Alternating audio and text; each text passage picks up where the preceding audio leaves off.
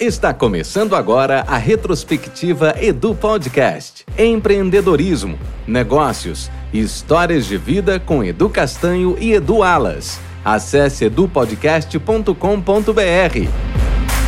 Fala, meus queridos, começando mais um Edu Podcast Retrospectiva 2022. Por aqui, Edu Castanho, e do meu lado, meu amigo, meu parceiro, Edu Alas, tamo junto. Mais um, hein? Mais um. Um ano se passou. E passou rápido, hein? 32 episódios. Nossa foram. senhora, é, vamos virar aquelas séries americanas já, né? 72 temporadas. Bom, tivemos a primeira e a segunda temporada agora em 2022. Foi muito bacana. Muita gente boa passou por aqui. Muita e, história também, cara, né? Tem muita coisa legal. Ó, tem desde churrasqueiro, dono de pet. É, cara, nossa, não dá para. É muita gente. Músicos. Músicos. Cara, foi muito, muita muito legal. E o objetivo realmente desse projeto é fazer com que mais pessoas conheçam histórias de sucesso. Para que você se inspire, né? Todos nós temos dificuldades, todos nós passamos por problemas no negócio mas a gente dá a volta por cima e ouvindo histórias de outras pessoas que superaram isso é muito, muito bacana. E é óbvio que a gente não consegue passar todos os episódios na íntegra, até porque está disponível aí para você no site. Então, se você ainda não assistiu os episódios na íntegra, acessa aí edupodcast.com.br, tem todos os episódios na íntegra e segue lá, arroba EduPodcast no Instagram.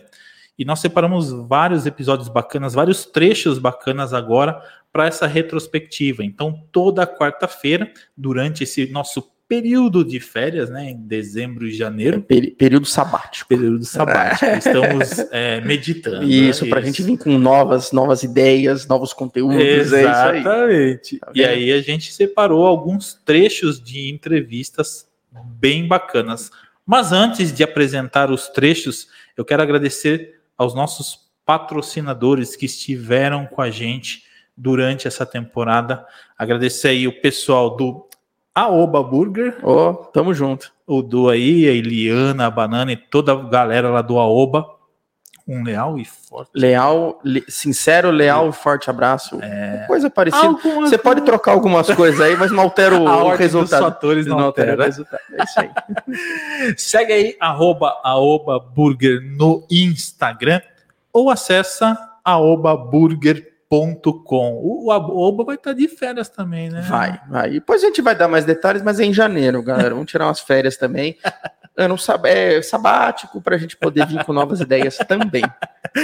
Então acessa aí a obaburger.com e faça o seu pedido lá na Oba. Se você quiser, ó, tem um descontinho aí, tem um cupomzinho nosso do Edu Podcast e você tem 5% de desconto na sua compra, no, no valor do pedido, tá? 5% de desconto aí já dá uma ajuda boa, né? Oh, você não tem a dúvida.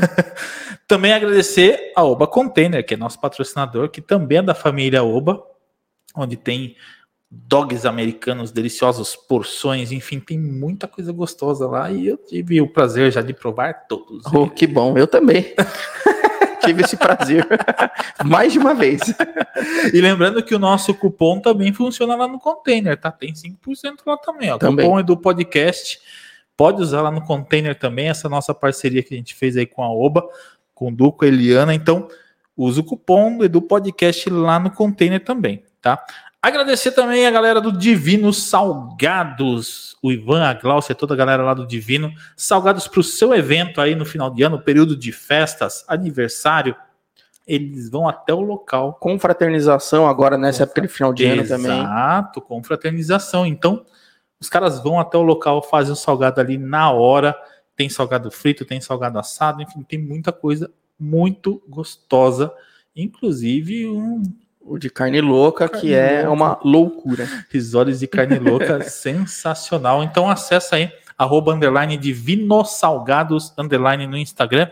Agradecer o pessoal da Lepcolor, meu amigo Leandrinho, que trabalha com tintas em pó. Acesse aí lepcolor.com.br e tem todas as informações lá se você precisa para o seu negócio aí, para sua casa, seja lá o que for, de tinta em pó, Lap Color é o lugar. Agradecer também Napoli Mairink, Leandro, Bia e toda a galera da Napoli. Um abraço. E Napoli Mairink tem esfirra, guirlanda, pizza, lanche.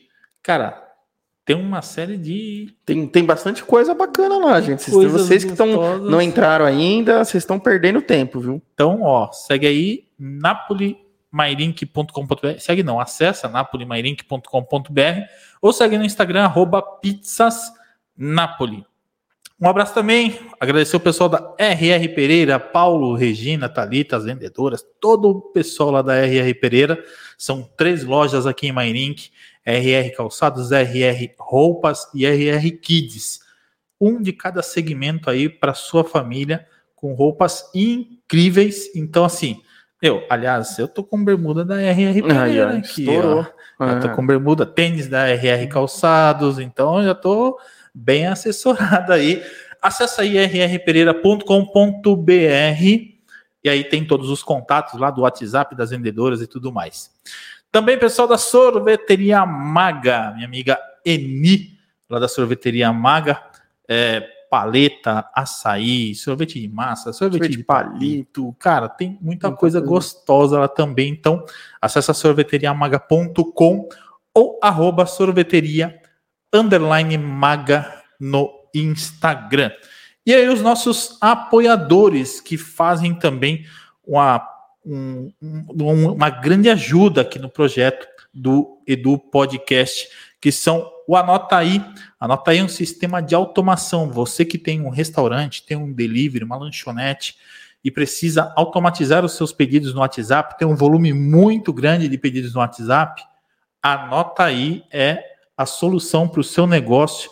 Então, acessa aí, arroba anotaí.bots no Instagram. Ou nós temos uma parceria lá, onde você tem um desconto especial entrando pelo nosso link. Acesse edupodcast.com.br barra anota aí e você tem uma condição especial para testar por sete dias de graça o Anota aí e depois, se você quiser continuar, você continua aí assinando o, o plano que você escolher, tá? Agradecer nosso amigo Caio Baroni, designer, que faz toda a nossa arte aqui do podcast. Então, é, agradecer mais uma vez o Caio. Segue o Caio aí, arroba caiobarone.designer no Instagram. Pessoal da Caricanecas Campolim, que faz as nossas, canecas. Ó, nossas canequinhas aí, personalizadas. Ó. Luciana e a Heloísa lá da Caricanecas Campolim que faz então caneca personalizada, ó, um excelente presente de final de ano, amigo secreto, presente de Natal, aniversário. Você pode fazer a caneca personalizada com a sua caricatura ou a caricatura do seu pet ou os dois na mesma caneca. E não é só caneca, tem outros produtos que você pode personalizar. Então segue aí, caricanecas.campolim no Instagram. Agradecer o Lion Fotografia, nosso amigo Lion, que fez essa foto lindíssima. Essa aqui também, também né? Que está é aparecendo do, do Alba Burger. O Lion que faz as nossas fotos aqui, que cuida da nossa imagem. Não dá para melhorar muita coisa, né? É, e é mais é, é base de Photoshop, é Photoshop. Vai parecer que tem um dedo a menos. aquelas coisas que acontecem só no Photoshop. Mas um dia a gente chega lá. Agradecer nosso amigo Lion, Guilherme Lion, da Lion Fotografia. Fotos para seu evento aniversário, fotos profissionais, renovar agora as fotos da sua empresa. Ele trabalha como coach de imagem, então já segue aí arroba Lion Fotografia no Instagram. E para finalizar, o pessoal da São Roque Arts, São Roque Arts, meu amigo Orlando, Lucas, o Matheus, um grande abraço para o Matheus da São Roque Arts também, que faz os nossos personalizados, ó, o suporte de mesa, ah, fez tábua. a nossa tábua, fez o suporte aqui é, porta-copos, né, personalizado do Edu Podcast. Então, um grande abraço para eles e se você precisa de material personalizado em madeira, em PVC, em ACM, acrílico, acrílico. Tudo que for gravação a laser é com eles. Tudo for gravação a laser é com os caras e entalhamento em madeira, madeira. também. Então, Segue aí os caras, arroba São Rock Arts no Instagram, que os caras são top demais. E se você quer vender mais, chama o pai aqui, ó, educastanho.com, entra em contato aí. É, hoje a gente trabalha com gestão de marketing para negócios locais. Então, se você tem um restaurante, se você tem uma loja, qualquer tipo de estabelecimento, um negócio local, hoje a gente faz um trabalho de assessoria de marketing, tá bom?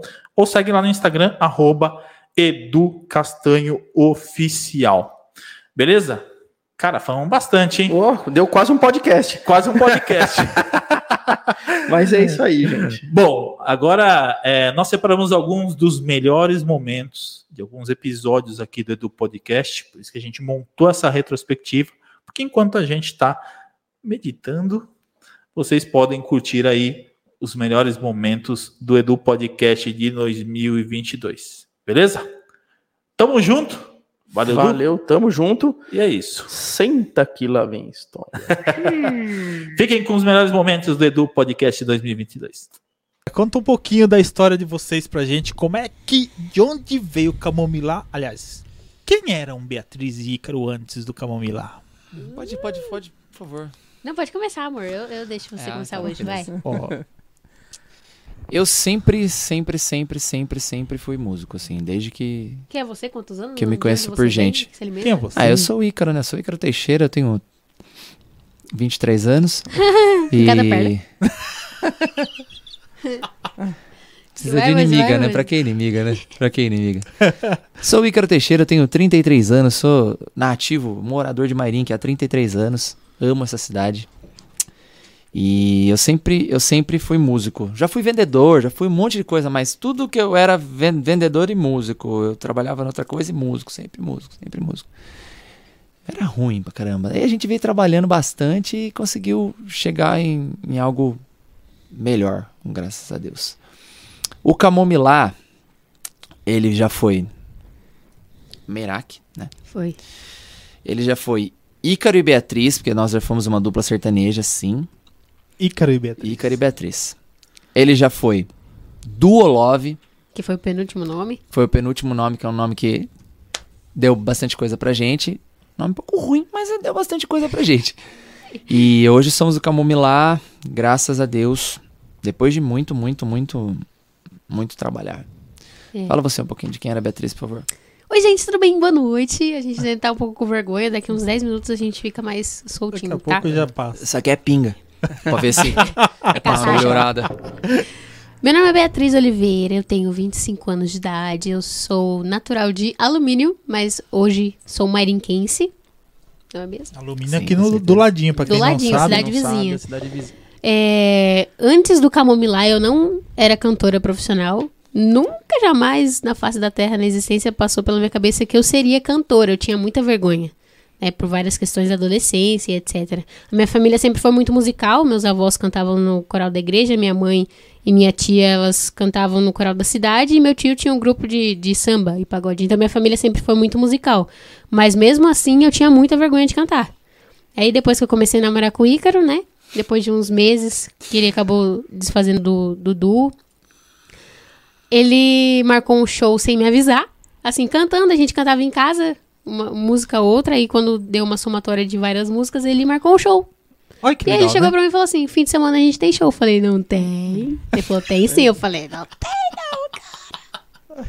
E teve. Foi meu primeiro show que a gente fez onde? Foi no Partiu Japa? Foi no Partiu Japa. Em Partiu Biúna. Japa em Biúna.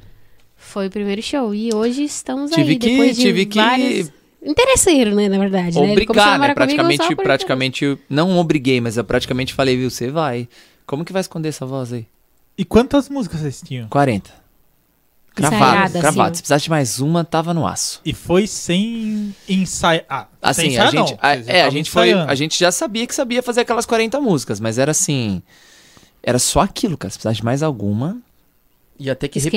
repetir. ia, ter que repetir. Toca é. a primeira que Já talvez ninguém vai lembrar É, que vocês tocaram. Por isso que eu escolhi ainda, por isso que eu escolhi ainda um, um bar de um amigo meu, né? Falei, cara, vamos abre espaço pra gente aí. Não, demorou, vem aí. Falei, então demorou. E aí foi. E hoje estamos aí. Aí o terceiro show dela, terceiro show nosso foi, foi no Bourbon, em Atibaia. Imagina, você tá com vergonha. Nossa. Era 200 donos de empresas do Brasil e do mundo, do agronegócio. Nossa. E eu, retardado, fechei. Falava, vamos, vamos fechar? Falei, vamos. Eu joguei um preço lá em cima, lá, e o cara falou, vamos. Falei, nossa, ele topou. e agora? Falei, senhor, e agora, agora, agora, fazer, agora tem que ir. Aí fomos, fizemos, assim, foi muito legal. Inclusive fizemos com o Felipinho, né? Foi. É, e foi muito legal, cara. Foi muito massa. Foi muito Vocês massa. E aí, desde então. Você tinha antes o sertanejo, vocês cantavam sertanejo antes? A gente, a gente começou com o MPB. Assim, a gente ensaiava Maria Gadu, né? Tim Maia, essas músicas mais MPB, Ana Vitória, que já, um já tava na né, época. Né, e aí, depois disso, isso a gente era Merak. Antes da gente montar o Camamilá, a gente tava pensando em fazer o Merak um conjunto, né? É. Eu, você, o Thiago e o Gabriel. Isso. Nós quatro. E aí acabou que a gente não conseguia marcar ensaio, marcar ensaio, e a gente falou, ah, eu acho que por enquanto não vai dar certo. Vamos... Aí o Ícaro foi, deu esse migué. Aí seguiu nós dois. E a gente foi seguindo no MPB. Depois de um tempo a gente começou a fazer um showzinho. Deu no... esse migué. Olha como ela fala né? de mim. Em Biúna. E aí a gente via que o pessoal comprava muito sertanejo. A gente sabia cantar uma coisa ou outra, cantava MPB e, no show, e no, nas músicas sertanejas a galera pirava. Eu falei, mano, lascou, né? Como é que eu chego sertanejo. no tom das meninas do sertanejo? E a Beatriz de, de trança. Trança e black, ele e black, cabelão com... bem roqueiro. Eu, eu não, na verdade, naquela época eu era a única coisa mais sertaneja, né? Que eu tinha aquela cabelo, é aquela boininha assim. A boininha, verdade. Que é aquele cabelinho, aquele pompador, sabe? Que é aquela uhum. boininha. E aí eu era o mais sertanejo da história. Mas é ninguém comprava a gente como sertanejo. Por quê? Porque a gente trabalha com versões. Sempre trabalhamos com versões. A gente nunca cantou igual por, até porque a gente pegava música que era um cantor masculino que a Bia cantava, que era feminino que eu cantava. Então a gente sempre trabalhou com versões. E as bandas não queriam fazer com a gente, porque era difícil, porque para os outros era, era tudo igual. Mais... É, Para os outros era tudo igual. Eles faziam. Só reproduzir, né? Só, é, só reproduzir. Com a gente não. Tinha que ensaiar, tinha que fazer as coisas. Aí Mudava ninguém queria tudo. contratar a gente. Aí as casas passaram a não querer contratar a gente porque a gente fazia versão, porque não era diferente do que as pessoas ouviam. Aí eu falei, gente, não dá mais pra ficar no sertanejo. E aí a gente voltou pro MPBzinho pop, né? Mas era o uma pop. coisa que vocês gostavam de fazer assim? Ah, a gente sempre Na gostou. Época, sim. Porque era uma coisa, vamos supor, era direcionado para exatamente ter uhum. uma rentabilidade. Sim, sim, sim, sim, sempre. Sim. Mas fala assim, puxa vida, mais um dia vou ter que fazer? Não, ah, não, não, não, a gente gostava. A gente gosta muito do lance das, das de, da divisão de vozes, de brincar com as vozes. E o sertanejo é isso. É. Tanto que hoje o som que a gente faz, se você perguntar qual que é o seu estilo, eu não sei te dizer hoje.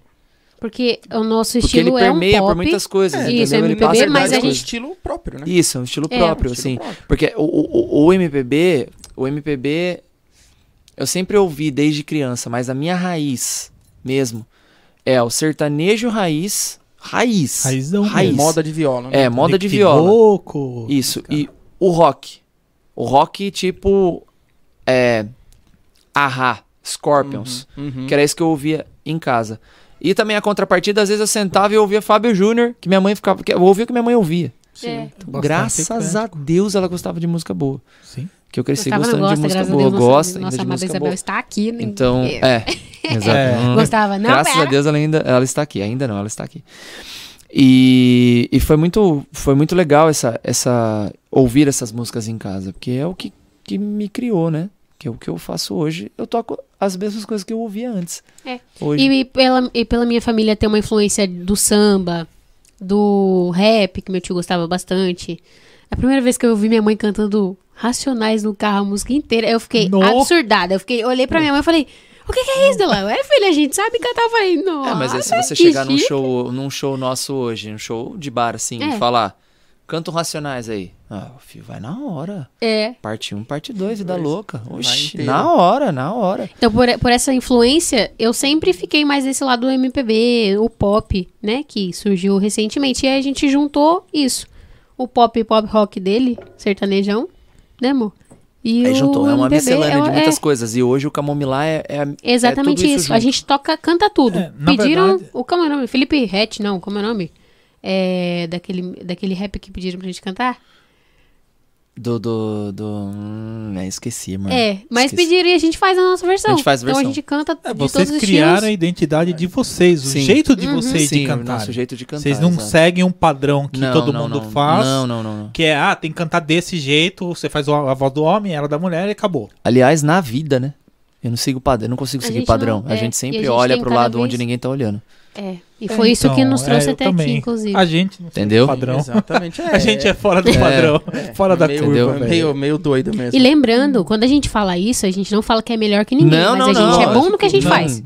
É, você tem que e a gente tenta ser sempre tá melhor. Tá é, exato. São escolhas. Né? Se você, se você se propõe a fazer algo, seja o melhor naquilo que você faz. Mas não é melhor que tal pessoa, não é o melhor para você, o melhor, que, melhor você que pode você dentro pode, das suas condições. Exatamente. Exato. Hoje, né, graças à internet, você consegue mostrar o seu trabalho de uma forma mais simples, mas tudo, tudo é dinheiro, tá? É, a gente conseguiu porque a gente deu um, deu um, postou o vídeo certo na hora certa e aí foi viralizando um, viralizando o outro. E não foi e não e a gente, a gente vem... na verdade não deu sorte.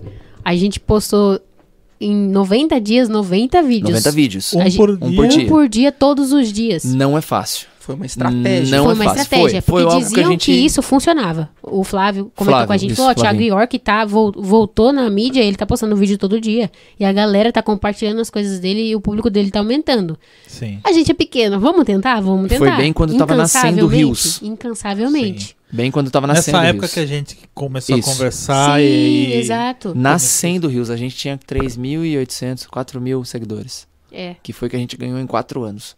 Aí em três meses a gente foi pra 150 mil. Porque a gente fazia o quê? Por a conta gente usava... dessa estratégia do Reels. É, porque, porque daí o primeiro vídeo a gente tinha 4 mil seguidores, né? Primeiro vídeo, segundo primeiro vídeo deu 4 mil visualizações. Falei, olha que legal, né? Todo mundo viu. 7 mil, 10 mil. Aí o terceiro vídeo a gente cantou sozinho do Caetano. E aí deu um, deu um boom assim que foi para 70 mil. A gente falou, ou. Oh. E aí nessa semana, era uma terça-feira, se eu não me engano, era uma quarta-feira, a gente falou, será que a gente consegue chegar até o final de semana? Até o final do ano em 10 mil? Foi, né? Aí, é, isso era numa quarta, no, na, no domingo bateu 10 mil. Eu queria chegar até o final do ano. 10 mil seguidores. Chegou no final da semana. A gente falou, mano, o que que tá acontecendo? E aí a gente falou, deu certo, não vamos parar mais. Aí a gente não parou.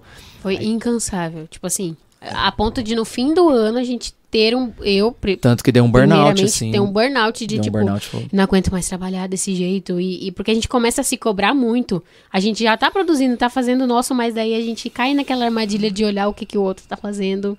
E aí você fala, nossa. A gente não tem o um pensamento primário de.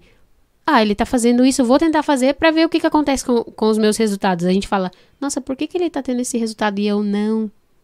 Aí, nossa, será que eu sou tão ruim assim? A é. pessoa tão boa. que e nós somos artistas independentes, né? Tem, então, assim, ou seja, a gente, nós somos artistas independentes, a gente tem a nossa casa, a gente tem as nossas obrigações. Então, assim, não é simplesmente só ser artista, só cantar. A pessoa, eu, a gente cuida da nossa casa, a gente limpa a nossa casa, a gente, a gente faz tudo, junto, a gente né? mora junto. Faz, faz em poucos meses. Ou seja, eu tenho que saber qual, quais músicas gravar.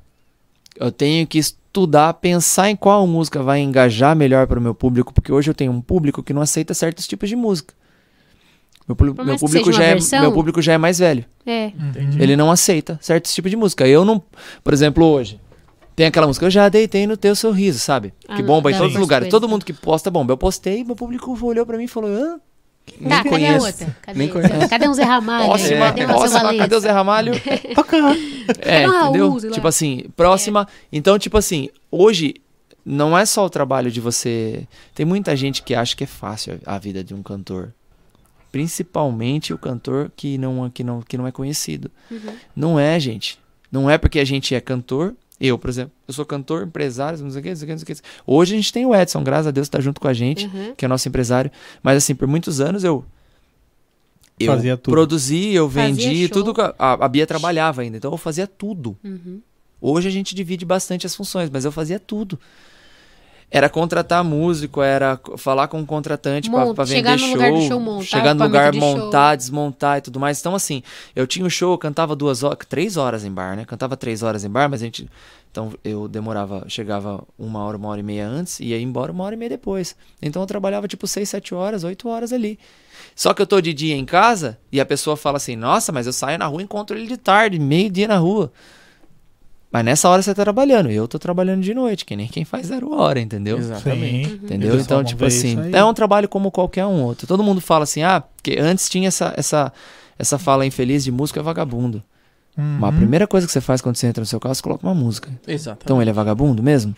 É. Certeza? Ou você que é preconceituoso? É claro. É, existe pré-conceito. É, o preconceito, exatamente. E, e não, e, ah, mas por que, que você escutou? Por que o Gustavo Lima não é vagabundo? Só porque ele é famoso? Exato. Hoje talvez ele faça menos coisas com certeza. Ele fazia. Não, é porque assim, equipe montada, mano, ele merece. Exato. Olha onde ele chegou, ele Exato. estourou trocentas músicas. O cara, ele não é mesmo nem o Gustavo e, gente, Lima, ele é embaixador. Assim, Sim. a partir do momento, independente da, da profissão, que você vê que o CEO, né, que é o dono, não tá fazendo nada, só tá comandando a empresa, porque para a empresa chegar ali, ele já teve que fazer tudo. Tudo. Ele sabe Passou todos os processos. Tudo. Entendeu? Então, o, Bo o Marcos fala muito disso, né? Independente de onde você esteja, lembre-se que é, você, você é a pessoa que precisa saber de todos os processos. Desde do seu ensaio, até o equipamento de som que está sendo montado, até a luz, até os seus músicos, até o fim do show. Até o, o pós-show, num camarim, se, Não, quando precisar, quando for acontecer. Eu sempre me interessei pela parte de passar som, pela parte de vender show, pela parte de tudo isso. Por isso que quando acabou o meu, meu projeto antigo, eu falei, bom, o que eu montar agora eu vou levar, porque. Você né, já aprendeu a fazer Já tudo. sei fazer todos, todos os processos, então vamos embora. E eu nunca desisti, não. E aí, Zó? Cara, conta um pouquinho da sua história, como é que começou o Zó aí, o que, que o Zó fazia antes da autoescola e quanto tempo faz que você tem autoescola já, hein? É, então, a história é grande, né, cara? Ah, então a é, é a noite inteira então tá no lugar certo. É, vai ter, que pedir, vai ter que pedir uns dois lanches de álcool aí pra poder... É, não tem problema, então. entrar no clima, né? É, então. Mas eu já fiz um pouquinho de tudo, assim, apesar de, de ter meus 13 anos de idade né, já na autoescola. Fiz um pouquinho de tudo, fui mecânico. Meu pai a vida inteira foi mecânico, né? Uhum. E ajudava meu pai na oficina, até ser expulso umas duas, três vezes de lá. o santo não batia, né? É a mesma personalidade, né? Mas enfim, aí eu fui lavador de carro e continuo sendo, né? Porque a gente, eu gosto de lavar carro até hoje. Curte lavar carro. É. E depois fui office boy no escritório de contabilidade. Aí um dia eu tava trabalhando, saí do escritório de contabilidade, tava trabalhando com meu pai, voltei às origens mecânicas, né? E apareceu um, um ex-proprietário de autoescola lá, e falou para mim que estava precisando de, de, um funcionário lá tal. Daí eu falei, ah, eu me proponho aí, né? Falei, quando que eu posso começar? Daí ele falou assim, para mim você pode ir agora. Eu falei, só me dá um tempo de trocar a roupa, só que eu tô indo para casa, tava tudo sujo de graxa, com a unha suja de graxa. Tô indo para casa e vou lá te ajudar. Aí cheguei lá depois da meio-dia, assim, mais ou menos. Fui lá ajudar ele a fazer ó, a parte, né? Os trâmites normais lá de, de autoescola. Aí fui aprendendo, fui pegando as manhas. Lá fiquei por quatro anos. Isso foi em 94. Nossa. Faz tempo. Faz um tempinho, né? Faz tempo, cara. E ele virou um, um amigo, né? Um, era um chefe, não era. É, virou um amigaço. Até achei estranho, porque quando você sai de, de um lugar para montar a sua própria empresa e é sendo no mesmo segmento, né? Sim. A gente fica meio preocupado, né? Se, se o cara vai vai estar tá junto ou não, né? Mas ele um dia cheguei uma, uma 8 horas da noite em casa, todo preocupado, com queria ser empresário, mas eu tinha eu tinha meus 17 anos, né, para ser empresário. Nem carta de motorista eu tinha, olha que loucura, né, cara? né? Você, dono, você trabalha com uma escola, nem carta, tinha. Né? Doideira, né? Aí ele chegou um dia, um dia, uma 8 horas da noite em casa, falou assim, viu, eu tô aqui, se você precisar. Aí que lá meio que tirou um peso nas minhas costas, né, cara? Porque eu, a gente tem que se dedicar, né? Eu sempre me dediquei às coisas que eu faço. Sim. A vida inteira. A gente até sofre por isso. Se dedica demais. E foi aí, cara, que foi começando devagarzinho, né? Montei a, a autoescola já existia há um ano, a autoescola Delta já existia há um ano. Mas era um rapaz que começou e ele viu que era coisa para maluco, né? Era uma coisa totalmente diferente é, do que o cara imaginava. Né? Exatamente. Né? Era um cara que ele tinha, na época, ele era dono do, do boliche em São Roque. Hum, boliche. É, cheguei no boliche. É, ele saiu do boliche e montou a autoescola, cara. Mas o legal é que eu fui um dos caras que ajudou a montar o nome da autoescola. É, o Delta, né? Sim. E isso aí pegou, foi legal. Isso você tinha o quê? 18 anos? Você tá falando aí? Então, eu tinha 17, cara. Eu tinha 17 anos. Foi eu e meu irmão, né? Foi o parceiro, assumiu a bronca aí, porque ele sempre foi, ele cinco anos de diferença. Uhum. Ele falou assim: ó, você acha que dá para montar? Eu falei: não, acho que dá sim, cara. Vamos lá, vamos tentar. Passamos um final de semana dentro da autoescola do meu, do meu ex-chefe, uhum. fazendo conta, fazendo umas coisas muito loucas, levantando ficha. Na época, tudo papel, né? Sim. E ele falou assim: ah, não, eu vou, eu vou estar aqui por trás, mas. Aí, cara, deu coisa assim de, pô, resumindo, de uma coisa de um ano, ele veio trabalhar comigo. Mas meu irmão nunca foi, até hoje, cara. Ele sofre um pouco para trabalhar a parte de escritório, sabe? Uhum. Mexer com dinheiro. Meu irmão foi, ele gosta de, de rua, ensinar, de, de dar aula tal. Aí ele ficou um bom tempo trabalhando comigo lá na autoescola. E ele trabalhando de, de parte de instrutor de autoescola, né? Ensinando as pessoas a trabalhar. E ele sempre gostou. Uhum. E eu que tomava conta do dinheiro.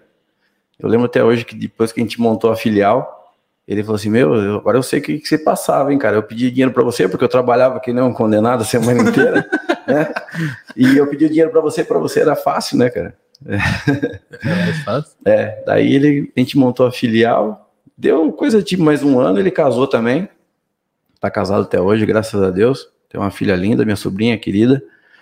E aí a gente montou a filial, ele foi para filial e eu fiquei para matriz lá. Uhum. Até hoje a gente é muito parceiro, cara. A gente Nunca brigamos por causa de sociedade, nunca desconfiamos de ninguém, um do outro. A turma fala que sociedade é ruim, né? Mas acho que é ruim quando a tua personalidade, né, da outra pessoa deve ser de índole ruim, né? Uhum.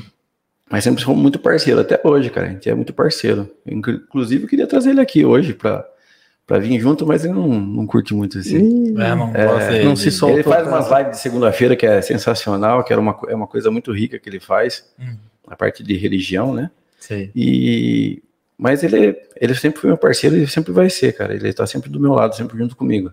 E isso vocês já estão quantos anos aí, então? De, cara, de sociedade? Foi em 94, 98 montamos a autoescola. Estamos até hoje, cara, praticamente de sociedade. É bastante tempo. É, no papel, pelo menos, né?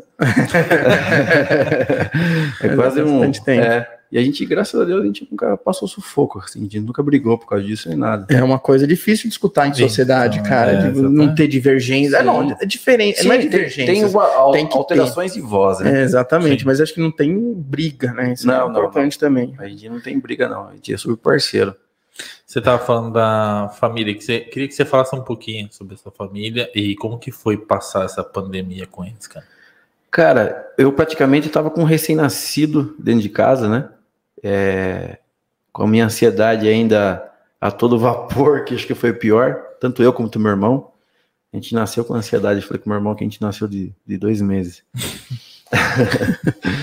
e, e, foi muito louco, cara, porque a gente, coitada, minha esposa, até que até peço desculpa para ela, que tá assistindo lá.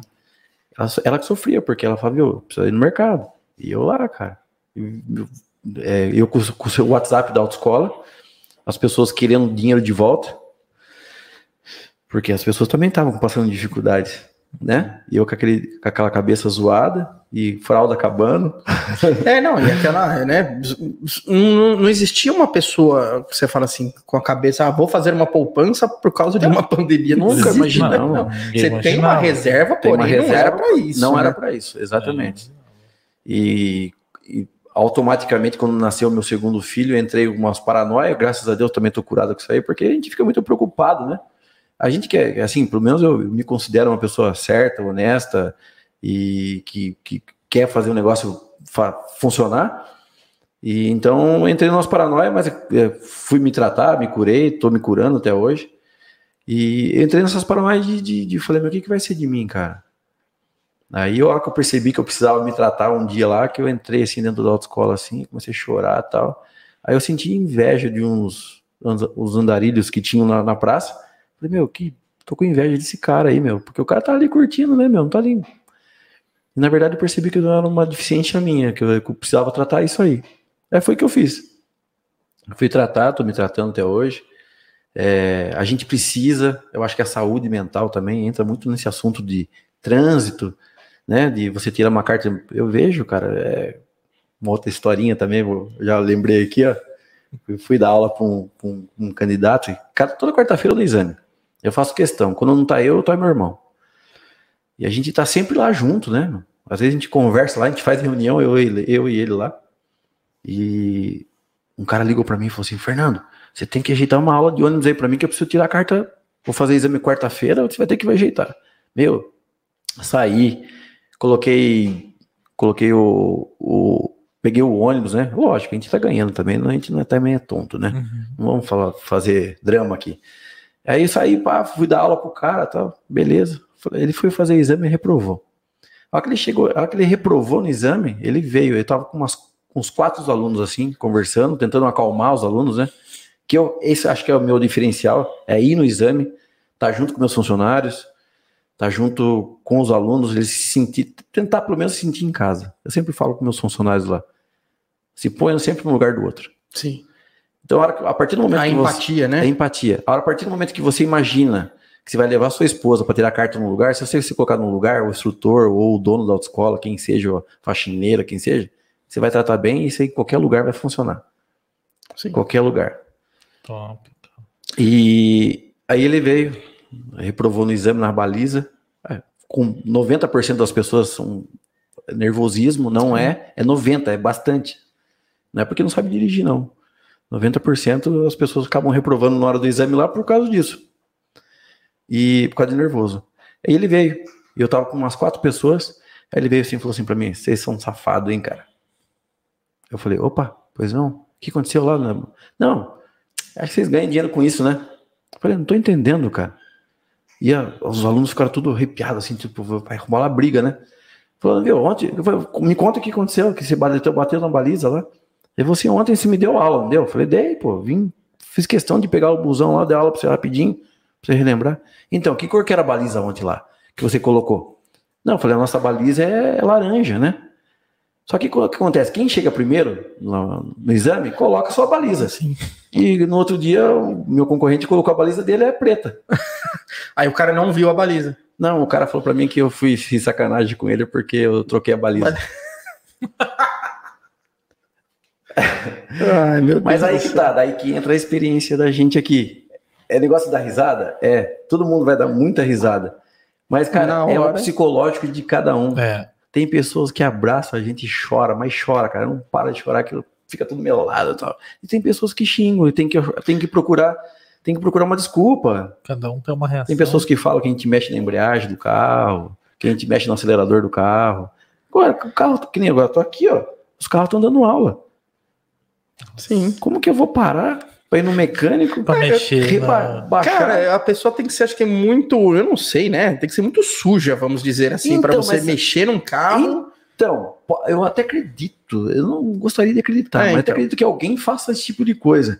Mas, meu, eu, eu, eu lá, você acha que eu ia dar, fazer uma merda dessa aí? Eu ia lá dar a cara pra bater? É, exatamente, Sim. você vai dar a cara lá e. Não, é, não eu, eu, eu, saio da minha parte administrativa da autoescola, no que eu posso, né? Demorar ali para fazer pagamento, recebimento, porque eu faço tudo lá, cara. Eu sou RH, eu sou faxineiro, eu sou instrutor e eu gosto de fazer. Não, não tô falando isso porque eu tô reclamando, tô me achando, eu gosto de fazer, eu gosto do que eu faço. É, também. Né? É, é, seu, é você. É você, é sua cara, né? É, sua cara. é sua marca, né? É. a identidade, né? A gente sempre fala, né? É uma identidade. Você tá lá, é o Fernando ali é. que tá lá, é a sua cara que tá lá. As pessoas vão procurar você, sim, sabe? Sim. Onde você mora e por aí vai. É incrível, cara. Eu, cara. Faz uns dois anos mais ou menos que eu tô tentando sair da parte de balcão. Não é que eu tô tentando, eu gosto da parte de tudo que eu faço lá. Eu gosto da aula, eu gosto de fazer faxina, eu gosto de fazer tudo. Lavar carro, arrumar carro. Só que assim, eu percebi que um tempo para cá, a parte né, de logística da autoescola, de, de computador, de internet, eu tinha que me dedicar um pouco mais. Então o que eu falei assim, eu pensei, eu vou sair um pouco do balcão, né? E vou deixar, vou deixar o meu funcionário lá. E eu deixo o meu funcionário lá. Eu hoje em dia eu tenho uma equipe boa que é o Gustavo que está assistindo aí. Abraço, Gustavão. E é, hoje em dia eu consigo sair de lá do balcão porque ele, ele faz a minha vez lá no balcão. Mas eu também gosto de, de ficar no balcão. E as pessoas vão me procurar lá. Sim. Sim. Entendeu? Que se você tiver sua filha que passa aqui cinco anos, seis anos, sei lá, não sei se tem filho ou não. Não, não tem. Então, mas vai ter. É, vai demorar um pouquinho mais, né? Vai demorar uns Mas 18 Edu, até ela é, chegar lá. Eu já, cheguei, eu já cheguei numa fase que eu tirei carta do pai e agora tô tirando carta do filho. O pai fala assim, viu, esse cara aqui que me deu aula. Aí, que bacana. É. Porque eu comecei cedo, é, né, cara? Com 18... É porque eu sou velho, não, viu, gente? É, é. é porque eu sou velho, não. Que que você... Nunca imaginei que meu primeiro podcast fosse em Mairim, que minha. Primeiro minha... podcast? Primeiro podcast que eu participo. Caramba. Não imaginava que seria em Mairim, que é a cidade que eu escolhi para morar, velho. Que da hora. Muito cara. legal. Bacana. É uma das coisas que eu venho. Eu aceitei na hora, porque é uma das coisas que eu quero fomentar. Mairink ser. É... Não, eu falo, eu falo, não sei se o pessoal vai achar sacanagem, mas eu falo, Mairink não pode ser o bairro de São Roque. Ah, Mairink tem que ser Mairink. É, então. Exato. E a gente tem que começar a explorar é, o que tem de bom aqui. E aí você é me isso. chamou, eu falei, cara, é isso, velho. O cara tá fazendo um puta trabalho legal. Não posso falar muito palavrão, né? YouTube. O cara tá fazendo um baita trabalho legal. É, um trabalho bom pra caramba. Um trabalho muito bom. É. É, tá com o Edu do lado dele, que tem o Aoba aqui, que eu já peço lá em casa, que é gostoso. Falei, cara, eu vou lá, tem que ser, tem que fazer acontecer. Fomentar que a cidade é, não seja um bairro de São Roque. Mas, Essa foi a minha. Mairim que merece. É, é isso merece. aí, Mairim que merece. Nada contra São Roque, tá? Claro. São não. Roque é legal das coisas que ele tem, mas Mairim tem muita coisa boa também. Tem. Tem e a gente tem que explorar. Esse é um dos meus objetivos: explorar e, e valorizar o que tem aqui. Legal. Isso é bacana, cara. E assim, é, é que a gente queria que você contasse um pouquinho sobre o seu trabalho. Na verdade, assim, quem que é o, o Roberto antes do churrasqueiro? o que, que você fazia antes? Tá. Cara, é... eu, eu, antes de ser churrasqueiro, eu, eu sou nascido, criado em São Paulo, é, ali no bairro da Lapa, eu estudei por ali, e eu sempre quis ser engenheiro. Meu irmão mais velho, engenheiro, engenheiro químico, meu pai, engenheiro eletrotécnico. Eu falei, cara, você é engenheiro. E aí eu estudei para passar numa faculdade forte lá em São Paulo, passei na, na USP, me formei em engenheiro de materiais e comecei lá em 2000 e bolinha. Eu começo a me sentir velho nessas horas. Quando eu me formei. Isso aí a gente já tá careca, já é tá normal, normal. Aqui também tá tudo certo. Quando eu entrei na faculdade em 2004, eu não sabia fazer churrasco. É, então eu entrei lá em 2004, eu venho de uma família italiana onde eu aprendi a cozinhar com a minha mãe. Eu sou filho mais novo de três irmãos, então eu sobrei, porque eu tinha uma distância muito grande dos meus irmãos. É, meu irmão mais velho tem sete, meu irmão mais velho tem cinco anos a mais que eu. Então eles tinham o rolê deles e eu meio que tinha o meu né? E eu ficava ali, cozinhava com a minha mãe, com a minha avó, ajudava nos preparos. Eu sempre tive uma base muito forte italiana de cozinha. Mas hobby, absolutamente hobby, eu adorava cozinhar. Quando eu entrei na faculdade, em 2004, eu não sabia fazer churrasco, eu nunca fiz churrasco. Eu fazia peixe grelhado com meu irmão do meio, com meu primo, com meu avô lá no clube, que eu era sócio de um clube lá no. chama Jaraguá, que é um clube que fica ali em Pirituba. Uhum. É, é, e, e, fazer umas, tipo, cara, umas sobrecoxa com a minha avó ali, um negócio, meu, nada, nada de churrasco, entendeu?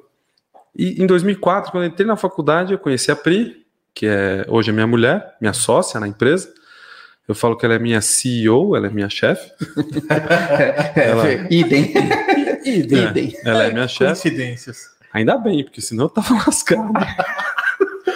Putz, cara, se deixasse na minha mão o negócio é só, só da porcaria. Mas é, ela, ela conheci ela e ela vem de uma família onde o avô é uruguaio. Na verdade, ele, é, ele chegou no Uruguai com três anos, fugido da guerra. E, e ele veio para o Brasil, casou com uma brasileira, veio para o Brasil e ele sempre fez churrasco. E ele ensinou meu sogro, não era pai dele. Ele ensinou meu sogro a fazer churrasco. E quando eu entrei na família, eu vi que todo domingo tinha ali churrasco. E eu comecei a fazer, gostava, gordo, negócio de comer, cara. E eu, e eu comecei a ver é o lance. eu comecei a ver o lance do churrasco, muito parecido com o, a macarronada da minha família italiana, Sim. só que de uma outra forma. Era mais é, perene, assim, as coisas acontecem. O churrasco vem vindo, né? Não é que nem assim, macarronada, frango, come, deita todo mundo, capota todo mundo, né? Era um negócio que vinha. É e, e, me interessei. No começo de 2004, meu sogro me ajudou muito. Ele me, ensinou, me ensinou muita coisa de churrasco. Como escolher carne, tudo assim. E eu levei isso para a faculdade como churrasqueiro da galera. Porque todo mundo era ruim, ninguém fazia churrasco bom, e eu, gordo, gosto de comer. Falei, cara, vou fazer eu. E comecei a fazer. É, e sempre foi paralelo, sempre foi uma questão assim, cara, é meu hobby fazer churrasco. Me formei em 2008 é, como engenheiro, trabalhei como engenheiro, Fiquei de 2008 a 2014 trabalhando numa empresa de peça, de fabricava peça. Fiquei cinco anos no chão de fábrica como engenheiro de materiais, fazendo churrasco como hobby. Uhum. É, estudava assim, receita. Meu churrasco não evoluía, assim, sabe? Não era um negócio que evoluía. Eu fazia bons churrascos, mas buscava receita, eu não buscava muito entender o porquê das coisas. Dava errado, dava certo.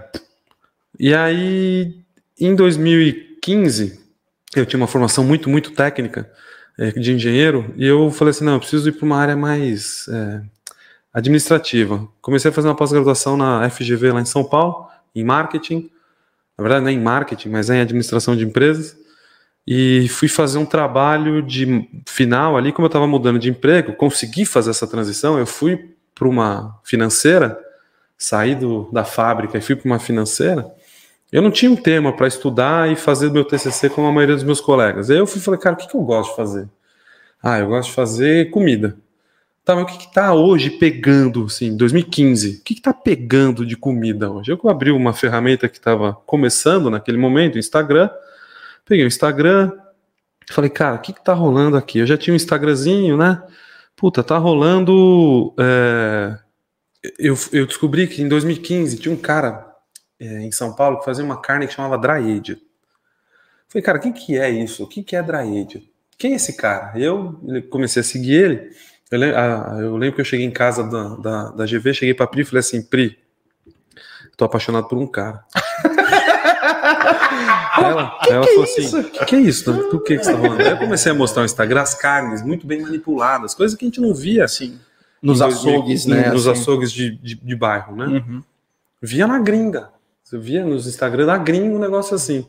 E o cara fazendo aqui. E eu falei, esse cara chama Rogério Bet. Debete, né? E ele tá fazendo uns negócios aqui na casa dele e tal. Eu quero fazer um trabalho de marketing para entender o que, que é o dry aged e quem gasta, na época, 119 reais um quilo de carne, em 2015. E mandei um direct para ele pelo Instagram, falei, ô, oh, fazer um trabalho aqui da GV e tal, eu gosto muito, não sei o quê. Aí ele falou assim, cara, legal, é bem isso que eu tô precisando. Porque, é porque... eu também preciso mapear meu mercado, entendeu? Claro, o cara, ele tá fazendo uma coisa que, assim, X, né? Ele não sabe para quem ele vai vender X. aquilo, né? E aí, eu, eu, onde é o açougue dele hoje, ele fazia curso. Ele dava uns cursos presenciais, assim, de burger e tal, não sei o quê. E eu usei a galera que fazia os cursos presenciais dele para fazer pesquisa qualitativa uhum. e usei o Instagram para fazer pesquisa quantitativa. E mapeei ali um perfil de cliente, quem que é o cara, é o, é o, foi a primeira vez que eu mapeei o tal do meat lover, que é o cara que gosta de carne com um hobby. E, e aí teve um evento em 2015 que foi o primeiro de muitos que vem acontecendo hoje, que foi a tal da churrascada. A churrascada é um evento que teve em 2015, o primeiro foi na Moca, e eu digo que foi o primeiro que eu fui como civil. Eu fui como um apreciador. Uhum. E lá eu conheci muita gente. Conheci o Roberto Ravioli, conheci o Carlos Tossi, conheci o Diego Belda, grandes cozinheiros de fogo que eu admirava. E eu falei, cara, esse mercado é muito legal. E estudando, eu, eu como sou engenheiro de formação, eu comecei a estudar dry aged, eu vi que o dry aged era uma carne, não sei se todo mundo está habituado aqui, né? É, isso todo que a gente tá pode até falar, o que, que é o dry aged, é para o pessoal entender, é. né? O que, que é uma carne dry aged? É uma carne que você mata, é um processo de, originalmente, é um processo de conservação. Mas, enquanto você conserva a carne, ela também matura, e ela desenvolve maciez e sabor e textura. A carne ela fica armazenada numa câmara, numa geladeira, sem nenhum tipo de proteção. Ela fica ali um pedação com osso, com, com gordura, naquela, naquela geladeira e ela começa a formar uma casca preta por fora, ela começa a perder peso, mas ela, eu faço a comparação que é como se fosse como um queijo maturando. Você pega um queijo fresco e matura. O que acontece quando um queijo matura? Ele desenvolve a casca, enquanto lá dentro desenvolve sabor. Uhum. A carne é igual. Aquela carne ela começa a desenvolver sabor e aí você, por ela perder peso por evaporação e na hora da limpeza tirar essa casca preta, é, ela acaba perdendo muito peso, ela acaba ficando cara. E ela tem um gosto muito diferente da carne que a gente está acostumado, tanto a carne fresca de açougue, da desossa, quanto a carne maturada a vácuo. É, e aí, cara, eu comecei a entender o que o dry aged ele era um processo como eu tinha os meus processos na fábrica. E, e eu era um bom engenheiro.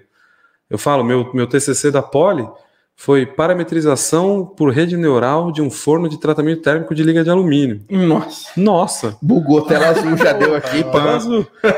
É, um, é, é, é, uma. Como se fosse uma programação alucinante para modelar um forno. E eu vi que um processo de dry age tinha variáveis, controle de umidade, controle de temperatura, não sei o quê. Eu comecei a, a, a me aventurar na, no churrasco, que era meu hobby, buscando essas informações. Fala, cara, existe algo de ciência da carne? Existe alguma matéria de ciência vinculada à carne? E aí eu estava numa conversa com um, chefe, com, com, um grande amigo meu, um, um, dos melhores cozinheiros que eu conheço, e ele veio para mim e ele falou assim, cara, o, o, a gente estava discutindo uma questão de sal na carne, ele virou para mim, e eu vou falar uma coisa que para muita gente pode parecer bobo, mas ele virou para mim e falou assim, cara, o sal penetra na carne por osmose. E eu, como engenheiro, falei assim, isso não faz o menor sentido.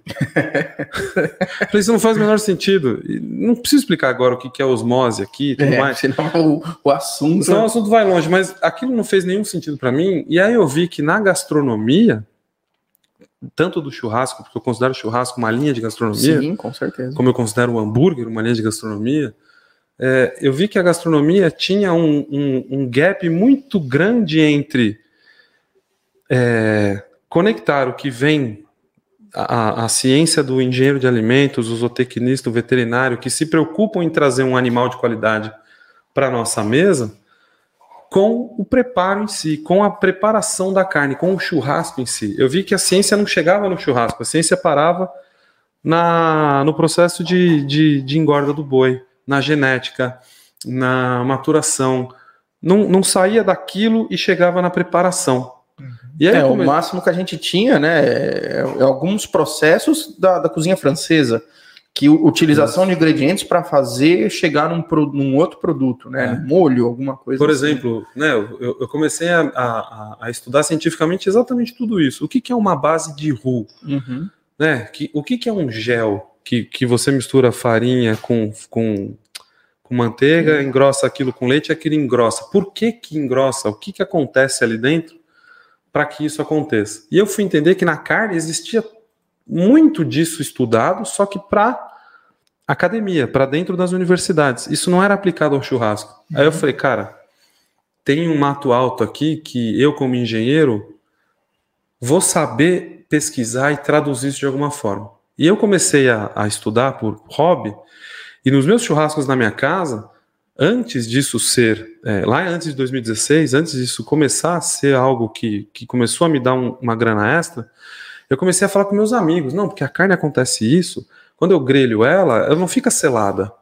E o que acontece aqui é um negócio chamado reação de Maillard. Uhum. E essa reação de Maillard não é uma reação, é uma centena de reações que acontecem entre aminoácidos, e os caras começaram a fazer assim. tipo a gente agora. É. é não, essa, aí, essa, essa eu sou familiarizado. Você, graças a Deus. Não, assim, o negócio é computador. é isso que eu ia falar. Mas é a mesma coisa que acontece no hambúrguer. É. A chapa, pra gente. Por que, que quando você chega lá, você vê, né? Vou dizer que do Aoba, não estou influenciando nada, tá, gente? Mas você chega lá, você vai ter uma chapa da Vulcan. Ou uma chapa que tenha um milímetro alto, tem uma polegada, um pouquinho menos que isso. É porque ela precisa segurar a temperatura na temperatura certa, porque na hora que vocês mexer, ele tem aquele tempo para dar essa reação de Maillard que ele é falou, isso. que na impressão de quem está comendo é como se fosse uma crostinha, uma casquinha. É. é uma crostinha com sabor, textura e aroma. É o que transforma a carne. Se você faz um hambúrguer cozido, ele fica completamente diferente de um hambúrguer é bem grelhado na uhum. chapa. E aí eu comecei a, a, explicar isso para meus amigos, meus amigos começaram a falar assim, cara, você tem que falar isso mais. Tá muito legal. E eu já tinha uma rede social, o um Instagram, lá em 2016, e, come... e aí começou um movimento da galera que existia naquela época em mostrar isso para fora. Então, um cara que estava começando, o Daniel Lee, que hoje tem lá o Barcan Crust, é, é, o próprio Roberto Barcelos, começando a entender esse movimento do mercado, é, pessoas que fabricavam equipamento, pessoas que vendiam carne de qualidade, galera lá do, do Meatbox. Meu, a gente começou a, a ver que era um caminho sem volta. E aí a rede social me ajudou muito, o Instagram me ajudou muito a passar essa mensagem. Eu comecei a postar coisa. Falando, olha, essa carne aqui eu fiz assim, a técnica é essa, não sei o que, dá um bom resultado dessa forma. começaram a me encher tanto, tanto, tanto, tanto, que em 2016 a gente, eu, a Pri e dois amigos, a gente falou assim, cara, vamos montar um curso? Vai que dá certo. E aí dei meu primeiro curso em 2016, foi uma galera, foi o primeiro curso que o, o, não era o primeiro curso do Henry, mas o Henry foi nesse curso que, que hoje tem uma indústria de bacon. E é ele, o cara do bacon. O, né? o cara do bacon. É, é o cara do bacon. É, e, e aí, cara, começou a andar um negócio meio paralelo, assim, tá ligado? Eu fazia cursos, sempre com essa pegada científica, entendendo os processos, tal, não sei o quê, e a minha vida como mercado financeiro, coordenador de um banco gigante trabalhando ali de. de é, não, não, precisava de blazer, porque era uma área de planejamento estratégico, mas ia de camisa, sapato e tal. Puta, infeliz. Minha mulher, gerente de uma construtora, um negócio indo bem. E eu com aquele sonho, né, bicho? Puta, será que um dia eu consigo viver disso? E aí a Fernanda nasceu em 2019, deu, meu, seis meses. Quando é que foi a pandemia? Como é que começou? 20, março de 2020. Março de 2020. Ela fez um ano e pouco, entrou na escolinha, eu lembro que a gente pôs ela na escolinha lá em São Paulo, veio a pandemia, a gente ficou em casa. E aí, cara, eu trabalhando no Itaú, não sei se pode trabalhando lá. trabalhando no Itaú também. Eu trabalhando no Itaú, a Pri cuidando da Fernanda em casa, a gente preso num, num, cubículo lá em São Paulo, que é grande, mas virou um cubículo, era uma, um sobradinho ali no Brooklyn, é, eu trabalhando de casa, a Fernanda ali, a Pri ali, os três ficando louco. E aí a gente falou assim, cara, a gente precisa fazer alguma coisa, a gente precisa sair. Aí a gente começou a, a pensar em vir aqui para Ibiúna, ir lá para o Porta do Sol, alugar para dar uma respirada. Nisso, eu trabalhando, a Pri, tá, não sei o quê, eu, a gente falou assim, vamos, vamos é, gravar um curso online, porque a gente já tinha um curso muito legal churrasco. Vamos gravar nosso curso churrasco online, porque daí a gente grava aqui, faz aqui a coisa acontecer e vê qual é que é. E eu já tinha lá o meu canal do YouTube. Meu canal do YouTube, cara, se eu não me engano, ele veio desde. Cara, não vou saber agora. Mas é, eu, no YouTube eu também tinha essa ideia de fazer um. É, tinha muita gente já fazendo receita. Tinha muita gente fazendo picanha com não sei o que, farofa com não sei o que lá. Aí eu falei, cara, quer saber? Eu vou fazer assim. O que que o, o, que que o congelamento afeta na suculência da carne final? O que que o descongelamento afeta, não sei o quê. Se eu furar a linguiça, quanto ela perde de peso? E comecei a trazer coisas que eu estudava para o YouTube. E foi e muito legal. Falava. E que ninguém falava. E eu aproximou, uns aproximou tabus, um né? nicho de mim. Era meio uns tabus ainda. Uns né? tabus, é. Comecei a quebrar mito. Eu pegava a carne, pesava, Fazia uma grelhada dando reação de Maillard e uma sem grelhar. Pesava de novo e depois eu grelhava que eu não grelhei, pesava de novo e eu provava que fazer um processo de selagem reversa não faz a carne perder mais peso, porque as pessoas vão, ah, você sela a carne para não perder suculência. E, não, e, isso é um, um mito, vai, de certa forma, que vem nos acompanhando, que precisa parar para a gente poder evoluir. Selar a carne só faz reação de Maillard. Ela não vai impermeabilizar, ela vai perder suculência Sim, por N outras razões. É, não tem como. não, você não, não é 100%. Aquilo não forma uma, uma crosta não. que não. Exato. Não e, e, e, o, o que, que é a carne, né? Eu comecei a entender o que, que é a carne. Fui fazer curso de zootecnia com o professor lá no Unicamp. Fui entender o que, que é uma miosina, o que, que é uma quitina, né, né, né? tudo isso aí. E aí a gente fez nosso primeiro curso online, a gente chegou aqui no Instagram e falou assim, ó, curso online, galera. Vamos aí, vamos aí. A gente abriu a turma, veio muito, acho que veio 200 pessoas. Nossa. E a gente fez uma insanidade que a gente fazia, porque a Pri, a gente, os dois engenheiros tal, a gente falou assim, a gente precisa fazer um modelo online, porque a gente não acreditava no online. O online era porcaria, EAD, né? Porcaria, aquelas piadinhas, meme, uhum. o cara uhum. fazendo engenheiro civil, né? No EAD, a casa toda torta. A gente falou, cara, vamos, como é que é um modelo que a gente faz a pessoa estar com a gente em tudo? Cara, é assim, ó. Então a gente vai dar passar a aula gravada para que a pessoa consiga estudar ao longo da semana, praticar no final de semana, ter dúvidas. E segunda-feira, toda segunda-feira, 9 horas da noite, eu vou fazer uma live com os meus alunos e vou responder todas as dúvidas deles, todas. A gente fez isso, eram, na época, o primeiro eram 10 aulas, a gente fez 10 semanas. Nossa. 10 semanas de live com a galera. Chegou na oitava, a galera já entrava na live no Zoom, assim, ó Os caras, tá ficando muito comprido. aí, aí, a gente reduziu. Foi de 10, hoje a gente faz 6 no curso de churrasco. O primeiro curso, cara, deu tão certo, não no sentido financeiro, mas deu tão certo no sentido de conseguir passar informação para qualquer lugar. Que eu tinha aluno da Europa, eu tinha aluno do Japão, eu tinha aluno de tudo. Muitos alunos dos Estados Unidos. Eu conseguia, da minha casa, passar informação de qualidade para mudar a vida de um cara ou de uma pessoa lá. A gente falou, pô, isso muda a parada.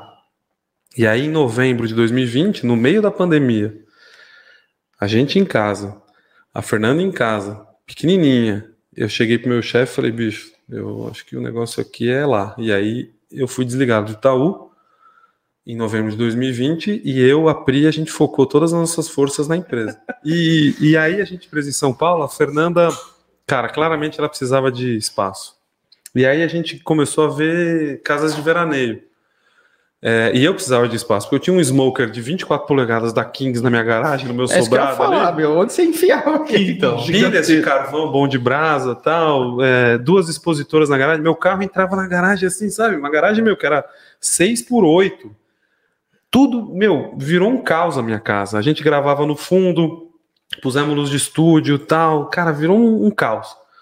E a Fernanda começou a, a precisar de espaço. A gente foi para Ibiúna, assim que eu fui desligado do banco, para ver um lugar amplo, foi legal tal. E a gente foi uma vez no Porta do Sol também, logo depois, para também respirar a natureza. Aí a gente falou, cara, a gente já tinha ideia, eu e a Pri, a gente já tinha ideia de buscar uma casa de veraneio próximo ao Brooklyn, onde a gente morava. A gente queria o quê? Uma hora, bicho. Sai dali minha casinha, uma hora eu tô na minha casa de veraneio. Ah, não podia ser Dutra, porque daí é mó trânsito de São Paulo, tinha que ser aqui a saída, beleza. Fomos lá no Porta do Sol pesquisar casa, não sei o quê, só em rosco, como eu te falei, só em uhum. rosco. Voltamos meio decepcionado. Aí a gente estava em lançamento também, turma, sei lá, turma 4 de churrasco. Acho que é turma 4 de churrasco. A gente lá fazendo tal, não sei o que, fizemos, o lançamento foi legal, não sei o que. Vamos voltar a ver, vamos. Aí ela achou, cara, a casa onde a gente mora hoje. Mas não era lá na Castelo, né? Era aqui uhum. embaixo, tal, quase Biúna. A gente ficou meio, ah, puta, estrada de terra. Ah. Aí chegou na casa, olhou e falou: Caraca, que lugar legal, que lugar bonito, não sei o quê. E eu lembro que a gente estava em São Paulo já, viu a casa.